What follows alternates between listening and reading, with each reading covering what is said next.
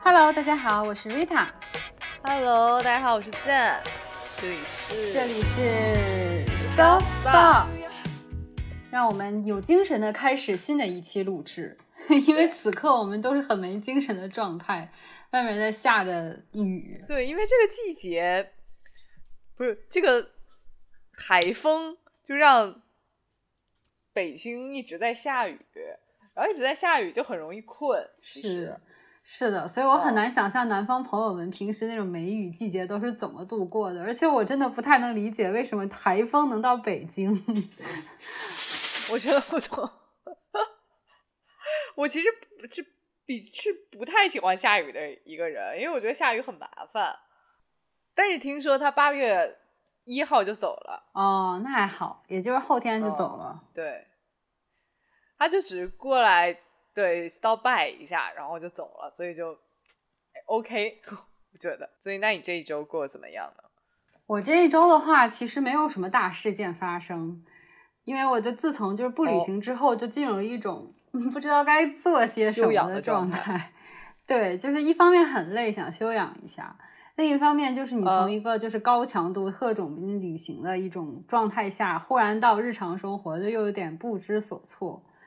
所以基本上这周就是打扫打扫房间啊、嗯、然后就是因为想我我发现我本来以为自己是 E 人格，但是我就是一个典型的 I 人格，所以我就是就想恢复一下自己的状态。是什么让你有这种怀疑呢？就是因为我之前测试是测试出来过 E 人格的。哦，对，然后我确实是如果就只是嗨起来是、嗯就是比如说在一个社交状态下的话我是可以很嗨的，但是实际上我是不会什么主动组局啦，或者是就说没有局就很寂寞没有办法一个人待着啦这种人，所以就是说我觉得你就纯纯是为爱作义而已，就是为为爱就是发电那种感觉是吗？对，你的义就只是为爱作义而已。你说的是真的你说的对了，对你说的对，没错，所以所以过去一周我基本上就在家宅比较多，然后看看补补之前的动画片啊，就落下的动画片啦，还有什么纪录片啦，看了看看了看书，差不多就是这样。哦，嗯，所以但是我突然想到，就是因为台风天有一个很不好的事情，就是我们错过了去多巴胺蹦迪。party 就其实那个 party 我也不知道为什么你一定想去，我 get 不到这个点，但是然后我非常惨的就在周四周五也非常焦虑说因为我没有任何一件有多巴胺颜色的衣服，我就不是一个多巴胺控你知道吧，然后我就然后我还我就是向我的同事借了一个哈你还真的借了没有我只借了一条多巴胺项链，因为我那个同事非常多巴胺 OK OK 对，那我明天准备还给他、okay. 但是就就是因为下雨我们就没有去成，对，是有些遗憾的。就是我本来就如果大家不知道的话，就是我不知道为什么就是在在本来是在看有什么电影可以看的，在猫眼上面各种浏览的时候忽然发现有一个多巴胺蹦迪 party、嗯、然后呢 I don't know why 对，然后我跟 Zen 其实都不是那种去会去蹦迪啊或者说去那种 live house 的人、嗯、但当时我不知道是什么哪根神经搭错，也可能那时候我是很喜欢穿多巴胺颜色的状态，所以我就想说哎，我要去参加这个多巴胺 party 但是可能是老天也觉得我们不适合这个 party 还是怎样，昨天就是下起了雨，然后我们就没有能去这个多巴胺 party。 对，然后当我后来去看那个也不是后来就我临出去然后又看了一下在哪儿，然后包括他的简介的时候，然后看到说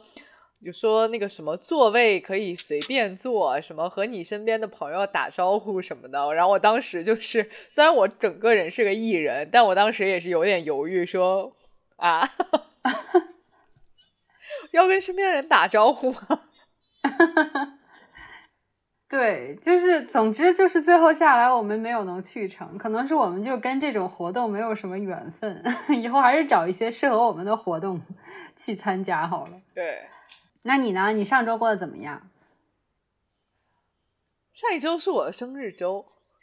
所以虽然我过得 对,、啊、对，虽然我过的整体算是很平淡的，但是呢我就是中间穿插了过了一个生日。嗯，你有做一些比较 special 的事情吗？我其实没有，因为我生日每一年都过得非常平静。嗯，我我自己希望拥有这种平静，所以每一年我基本上都和我妈妈去吃个饭这样子，然后我、嗯、然后我我就是一定要吃在那一天吃到蛋糕，嗯、所以在二十，所以我其实是二十七号过生日，二十六号的时候我自己就买了蛋糕，嗯、然后二十七号一过我就，可能是因为我的那个，也不是因为什么仪式感，可能纯粹是因为我比较。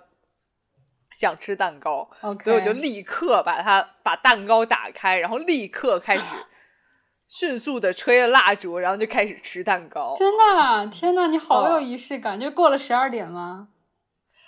呃，但是其实不，并不是因为我一定要追求什么仪式感，我只是觉得有点想吃蛋糕。Okay. 想吃蛋糕 ，OK 。然后对，然后。呃，按呃，当天我就和妈妈吃了个饭，然后找的地方是我，我不知道你记不记得，就家就是我记得小时候住的地方，然后旁边有一个公园，嗯，月坛公园，哎，记得，对，然后我们经常去遛弯什么的，就可能小时候都去过。然后呢，从月坛公园远远望过去，我记得有曾在我在我幼时的记忆里有一个。非常看起来富丽堂皇，然后灯火通明的餐厅。嗯，是哪个餐厅？哦、就是月坛公园旁边的松鹤楼啊。OK OK。但幼年的我其实觉得说哇，好豪，好豪华。嗯嗯嗯。然后我当时觉得说，在开在这么隐蔽又在公园旁边的餐厅，一定是非常有钱的人才可以去的。嗯。但当时我们就是迫于也并不是什么有钱人了，所以是是是所以就一直没有去过，直到我后来搬了搬离了那个地方，嗯，然后我今年就想说，那我一定要去一探究竟，不是说因为我变得、嗯、变成了有钱人，就只是想说，那我既然儿时有这个印象，那我就是一定要对，嗯。也有可能是因为有有点向往，我想说，那我一定要去看看到底是什么样子。就毕、嗯、毕竟你吃一顿饭现在是可以自己负担的，对，是的，是的，嗯，但但是老实说也并没，就是我觉得给我的人生启示就是你儿时的想法或者当时或者你一直以来的想法其实也不一定是对的，嗯，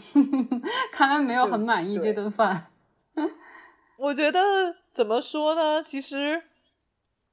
如果它一直变变成我记忆里富丽堂皇的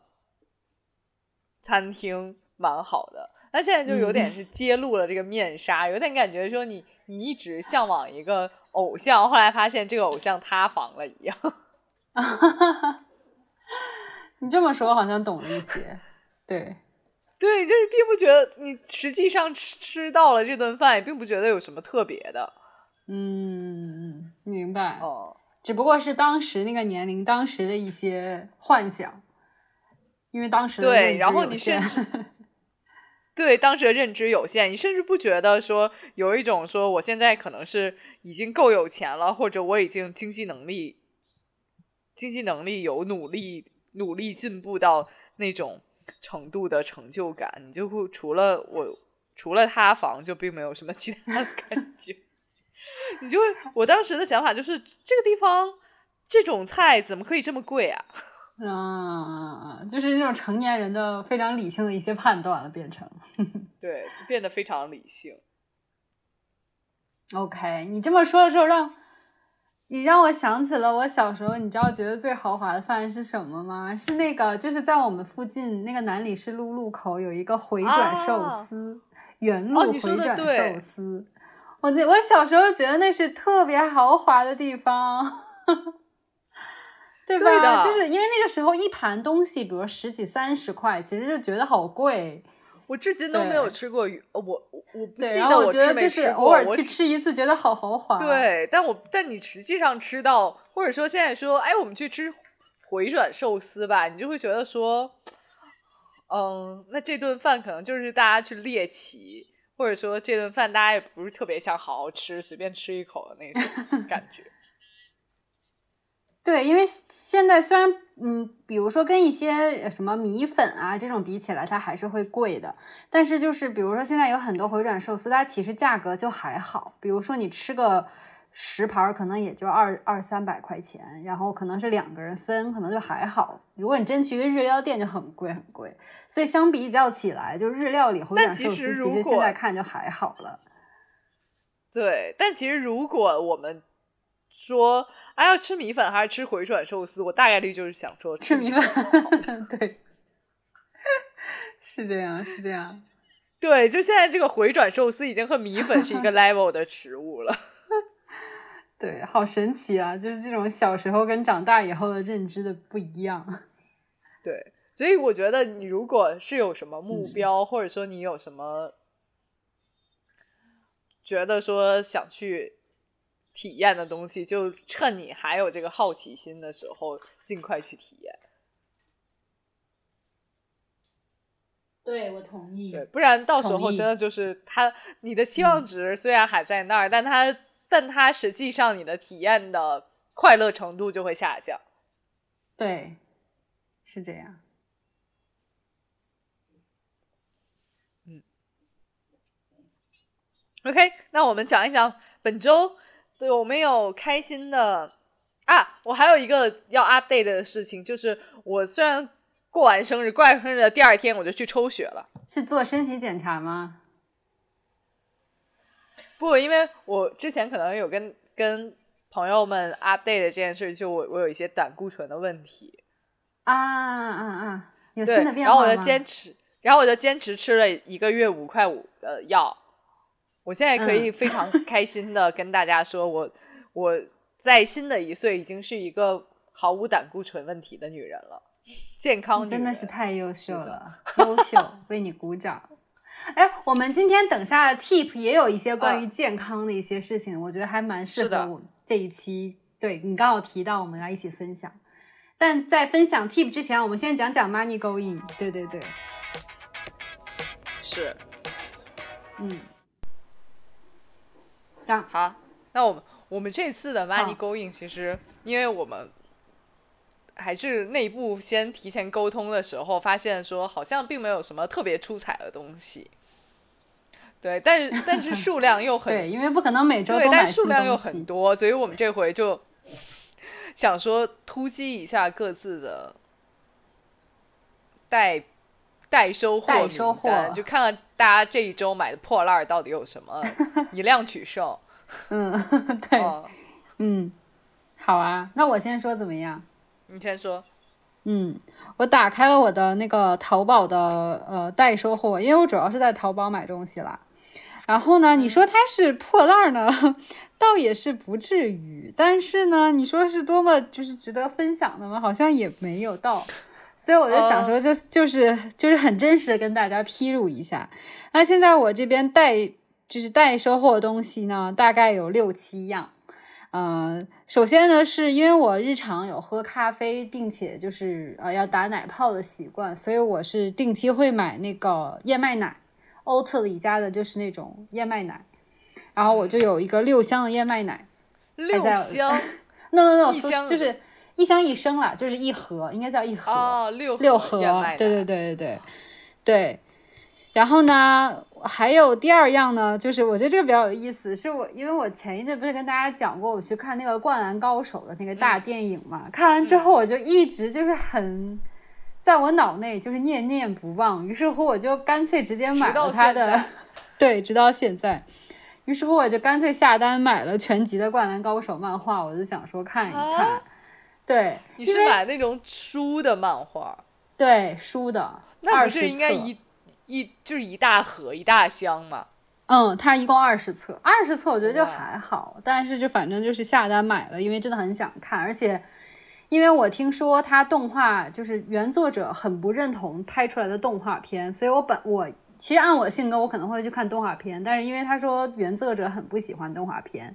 所以呢我就打算还是去看原著，我就买了那个日文的原版的那个漫画，正好去练一下我的日语好了。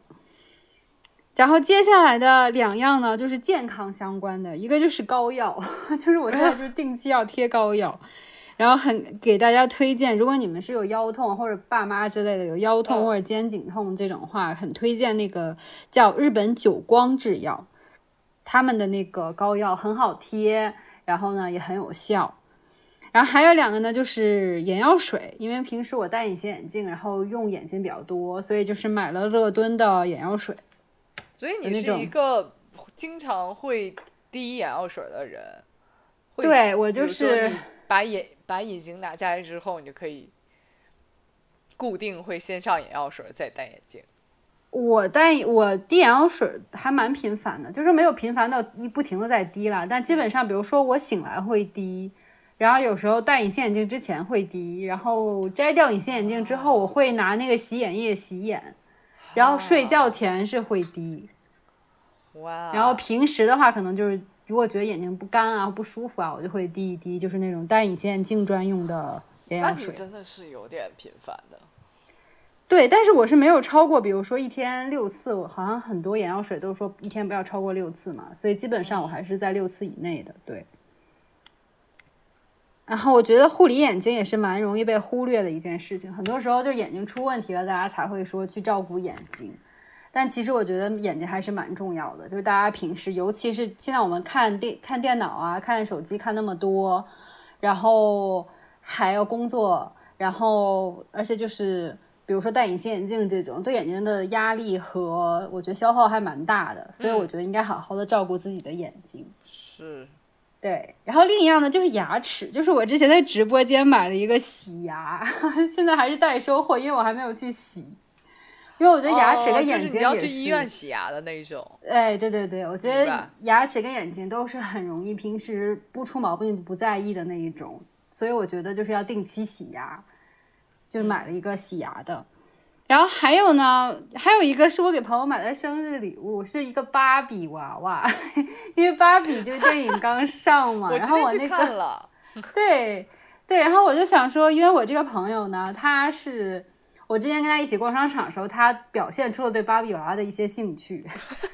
然后还说啊，这个很有点有点就是就是，如果他还说过，就说如果别人给的还蛮开心的，但是自己不会去买。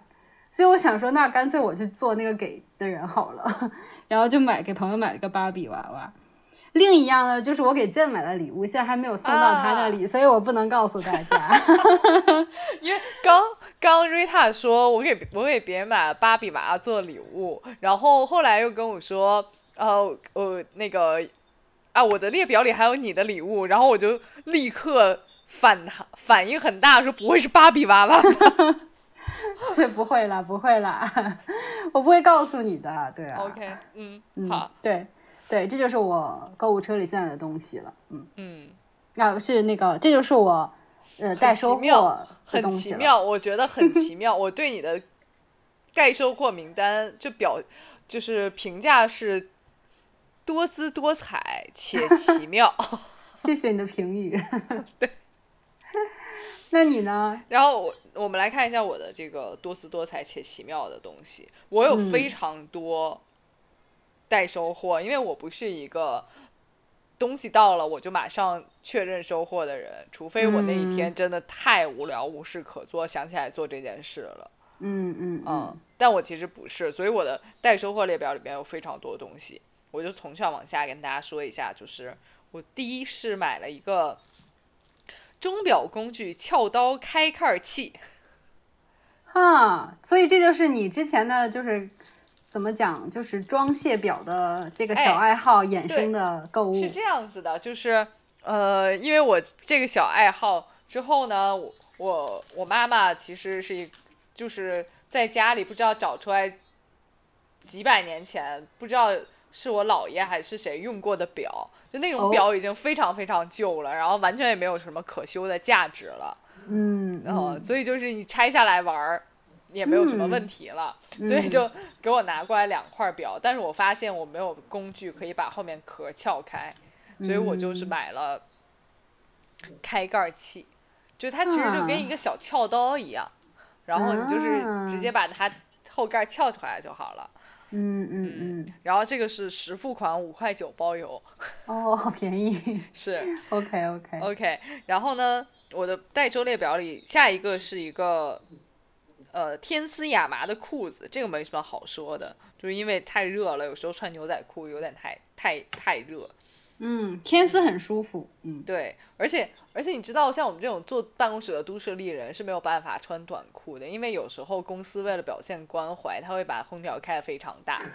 冷气太足。嗯、对，所以就是你你你你又没有办法说也能穿短裤，但是你又在外面的时候又没有办法说，我可以忍受那么长的厚裤子。是是，嗯，所以都市丽人买衣服也是一个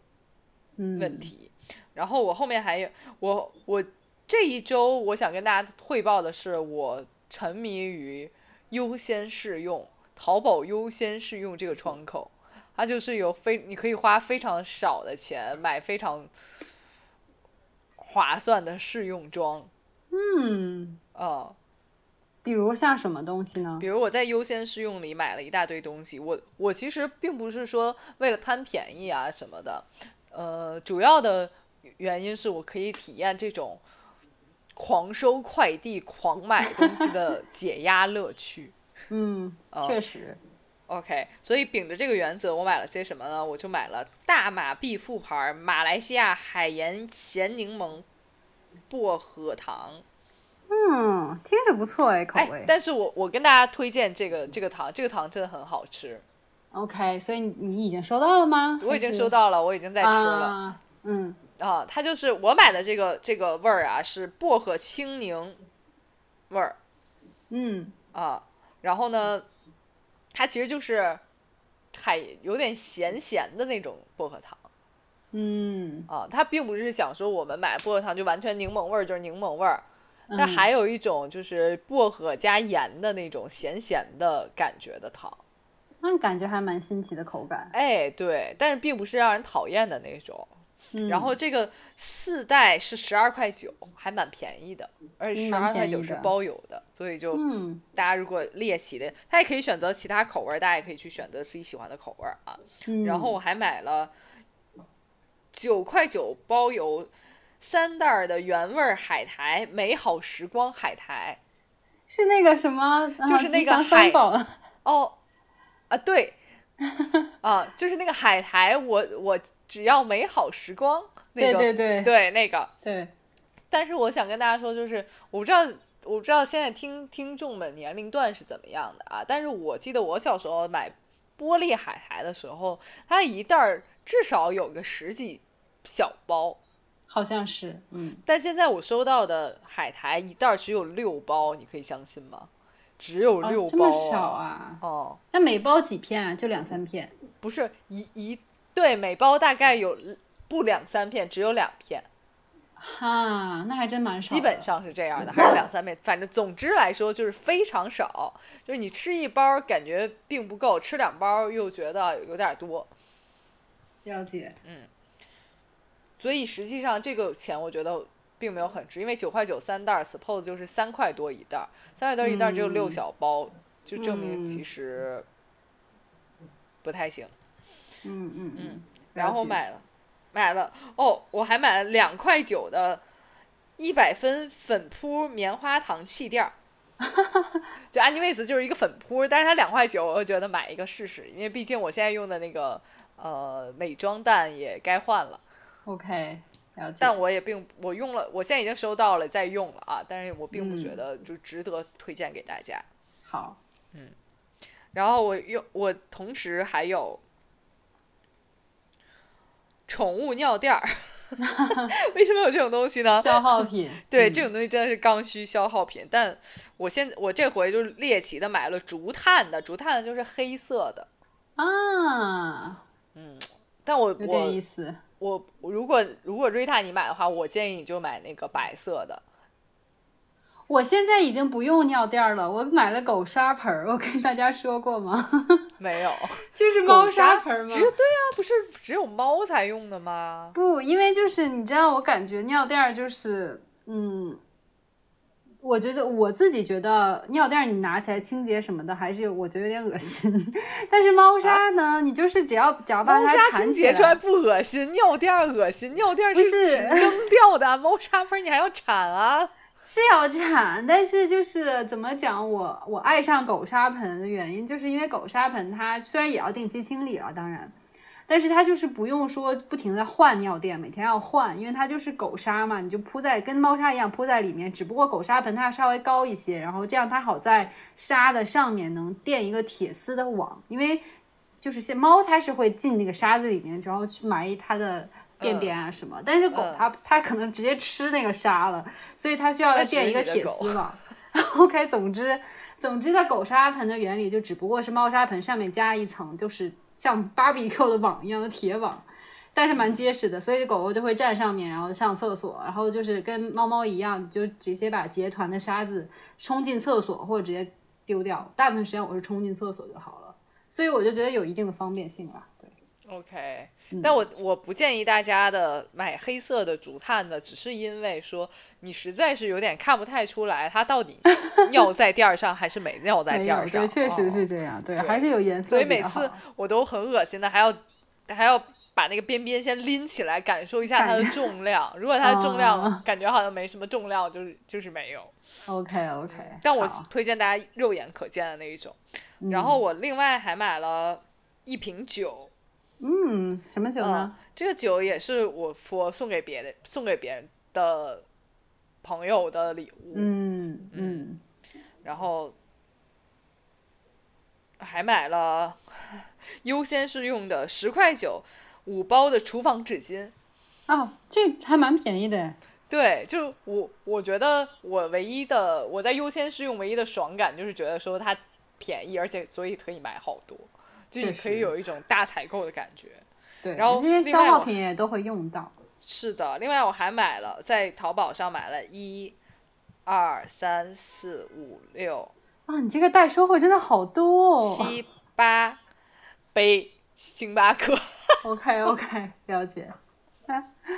了解。对，因为都市丽人的咖啡没有办法，你没有办法说不行的。而且这八杯星巴克并不是说我 total 的所有量，只是我喝星巴克的量，我还在、嗯、呃不断的喝公司的廉价咖啡，然后用公司的冰块喝公司的廉价咖啡冰美式 OK 哦，以及各种便利店咖啡，所以就嗯就是但我目前的代收获就是这么多。我在我们说完对我在我们说完之后我就会默默的把他们都确认收货掉。我从来不点确认收货，我甚至有时候还会延时收货，就这样的话我的这样我的花呗就会晚一点。哦，你这尤其是到对尤其是到你知道你的账单你知道你的账单马上就要结的时候，嗯，你要是延时的话它就会延到下一个月，所以我经常是等到它自动收货、哦、或者是我甚至会点延时收货，如果有这个选择的话。哦，对对，是有点头脑的。对啊，我就不懂为什么要点，就是只要没有问题我都不会去点那个订单。对 OK 行、嗯、那我们就快速的过了一下我们这一周到底 literally money going 到哪儿去了。嗯嗯，然后我们就说一下本周的 tip。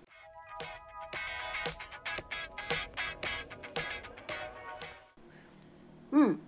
本周的 tip 呢其实就是我很想跟大家一起讨论的，就是这周呢我刚好没事在家看了一个去年还是前年总之就这两年的一个新的纪录片，是由我们就是非常帅的演雷神的克里斯海姆斯沃斯就是 Chris Hemsworth 然后他拍的。你为什么会看这个呢？你是因为你喜欢他吗？因为我本身就很喜欢这个演员。哦、oh.然后我看到他拍，当时我是没有懂他这个是拍什么，我看挑战极限我还以为他跟贝爷一样跟着贝尔去冒险吃虫子。对对对对，那后来我点开之后哦，我点开之后发现好像好像有点健身的元素，我就我就更感兴趣了，因为我本来就知道他这个人很爱健身，身材很好。所以你以为是极限运动类的。对，就是极限运动，或者说怎么能更好的有运动表现啊、哦、这样这样的，然后我就很感兴趣点开看，后来发现它比我想象的还要有趣。为什么 呢, 为什么呢首首先呢它是跟国家地理一起拍的，就不是说随便拍了拍一个。你说完了它更像跟着贝尔去冒险。不不不，那不是、哦、它呢它其实是关于怎么样延延缓衰老和保持人更好的身心健康的，它是一个就是一个全方位的去探索我们的关于衰老、关于身体健康啊，还有我们经常会遇到的一些身体问题的 OK 这么一个纪录片，它一共六集，也不是很有负担，需要看很久的那一种。然后我刚刚提到为什么它跟国家地理合作这一点很吸引我呢，是因为它每一集都会去到不同的地方，然后拍不同地方的风土人情，但它当然风土人情不是重点，而是说就是因为它跟它每一集的主题有关，它可能会去到挪威去冬泳，然后你就可以看到挪威的雪景啊，然后或者说它在澳洲的就是中部的那个那个山区里面去徒步旅行去锻炼身体的时候，你也能看到那边的风景，然后包括不同地方的人文风俗，当然也都是跟身体健康这个主题息息相关的。所以就是怎么讲呢，就是一个有很多可以吸引你的点，比如说包括如果你也很喜欢雷神的话，你当然会想看下去，因为他在里面真的很帅。然后呢，还有就是经常做一些极限运动，所以不穿衣服嘛。啊，他大很多时候都是光着上半身的。对，然后呢，还有就是我刚刚讲的风土人情，这个很值得一看，因为他去的都是一些很有点也不能说是秘境吧，但是你想象不到一些地方。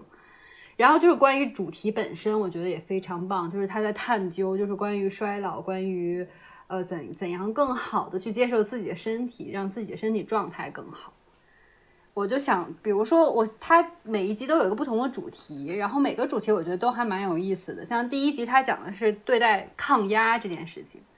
因为我觉得每个人每一天都在经历不同的压力嘛，对不对？就不管是工作也好，生活也好啊，还是挣钱也好啊，就是不同的压力。然后他，我给大家举一个例子，他就是他非常以毒攻毒啊，就是他找了一个专家，这个专家说为了让就是雷神的就是克里斯的他抗压能力增就是极度增加，就直接让他去挑战跑到几百米的楼上去走那个也不是钢丝了，但就是那种很窄的小路，就伸出去的那种，你知道吗？像那种怎么讲吊车的那种平台一样的东西，让他去走那个。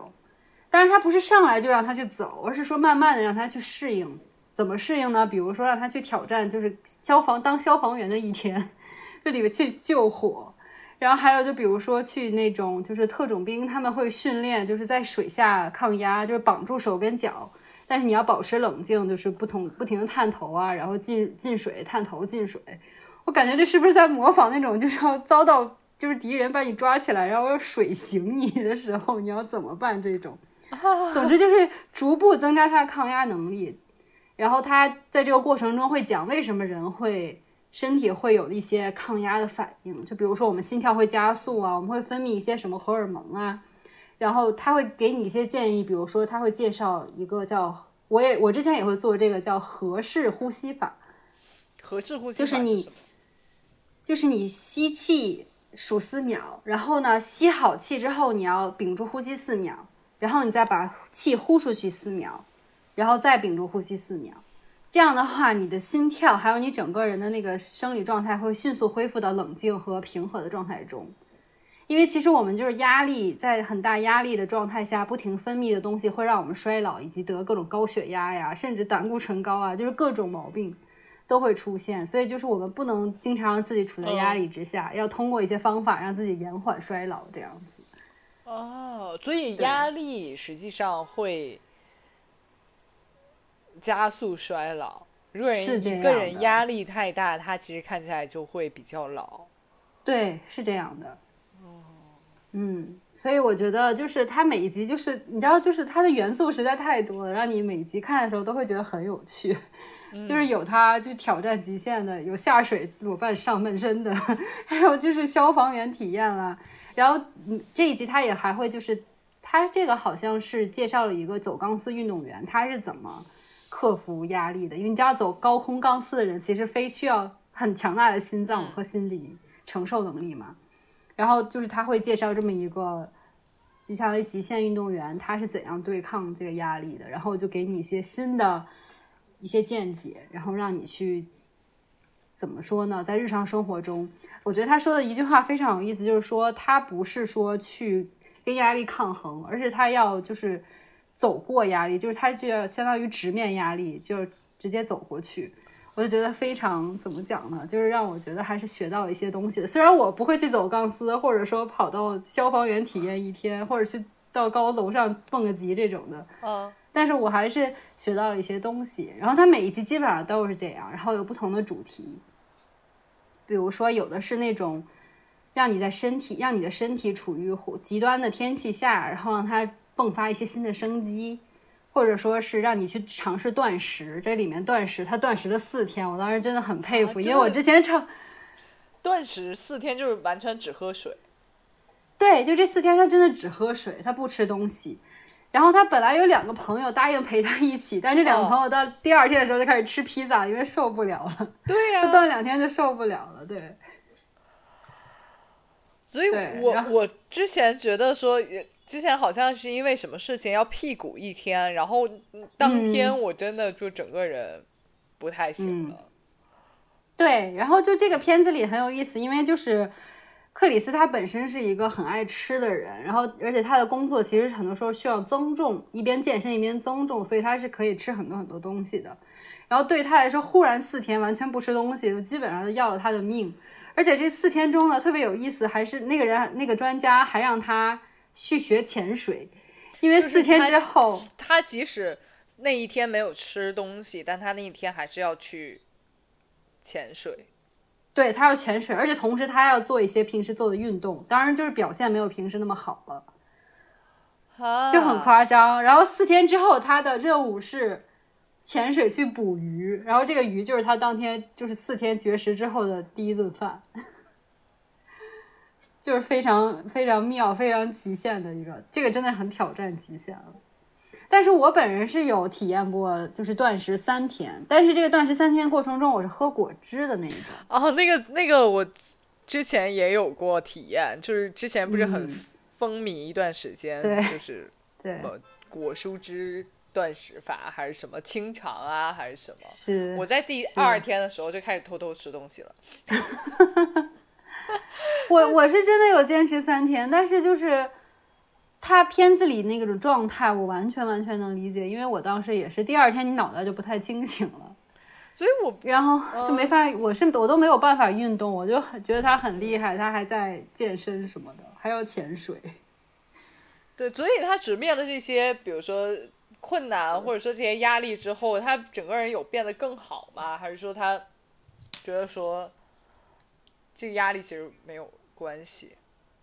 嗯，就首先很明显的就是他比如说抗压的时候，他在经历了一些锻炼和学习了合适呼吸这些，包括给自己一些正向反馈，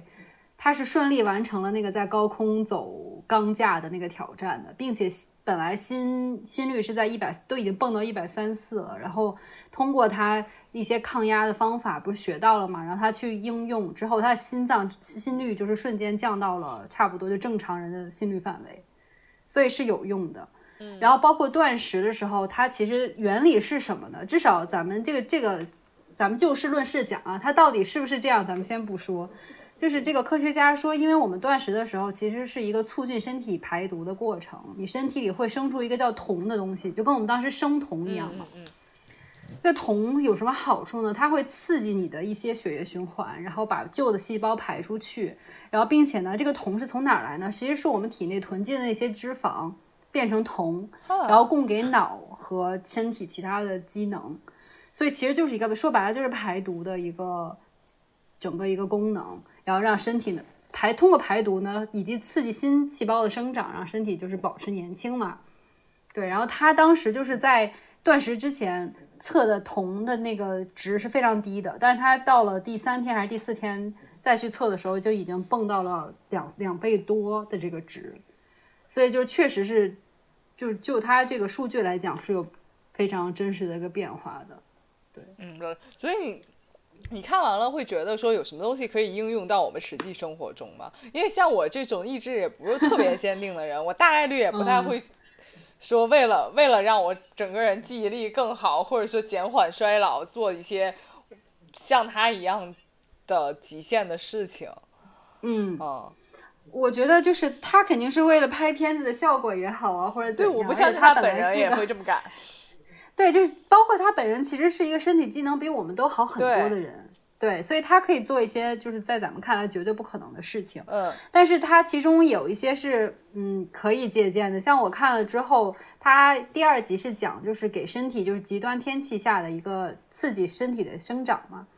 然后我他其中一点就是讲到说，比如说我们平时洗澡的时候，最后三十秒可以洗个冷水澡。就不是说整个洗澡过程都是冷水啊， oh. 那就有点痛苦。哦、oh. ，就最后三十秒啊，或者是中间三十秒啊，你就是把水调凉，就是让身体忽然接触到不同的温度，因为你的身体就会就是进进入一些自我保护状态，然后就会刺激一些身体的机能，就平时你刺激不到的。因为其实我们的祖先是没有什么暖气啊、空调啊这些就是设备的。但是现在我们就是有点像被惯坏了一样，尤其是都市丽人或者生活在城市里的人，所以其实我们身体对抗一些嗯恶劣环境的这个机能和一就是功能都已经下降了。但比如说偶尔我们就有，你知道有很多冬泳的爷爷对不对、嗯、然后其实他们这个就是在促进你身体的一个抗压能力，以及让你的身体焕发新的活力、哦、好像是不容易感冒，然后就能延缓衰老的。哎，对、哦、是这样。嗯哦， oh. 对，然后包括它其实断食，我们不用说四呃，对吧？四天都不吃东西了。那我们应该就如果你首先呢，他说其实你能断一到两天就有一定效果了，就身体就已经能进入一个排毒的效果了。所以你偶尔比如说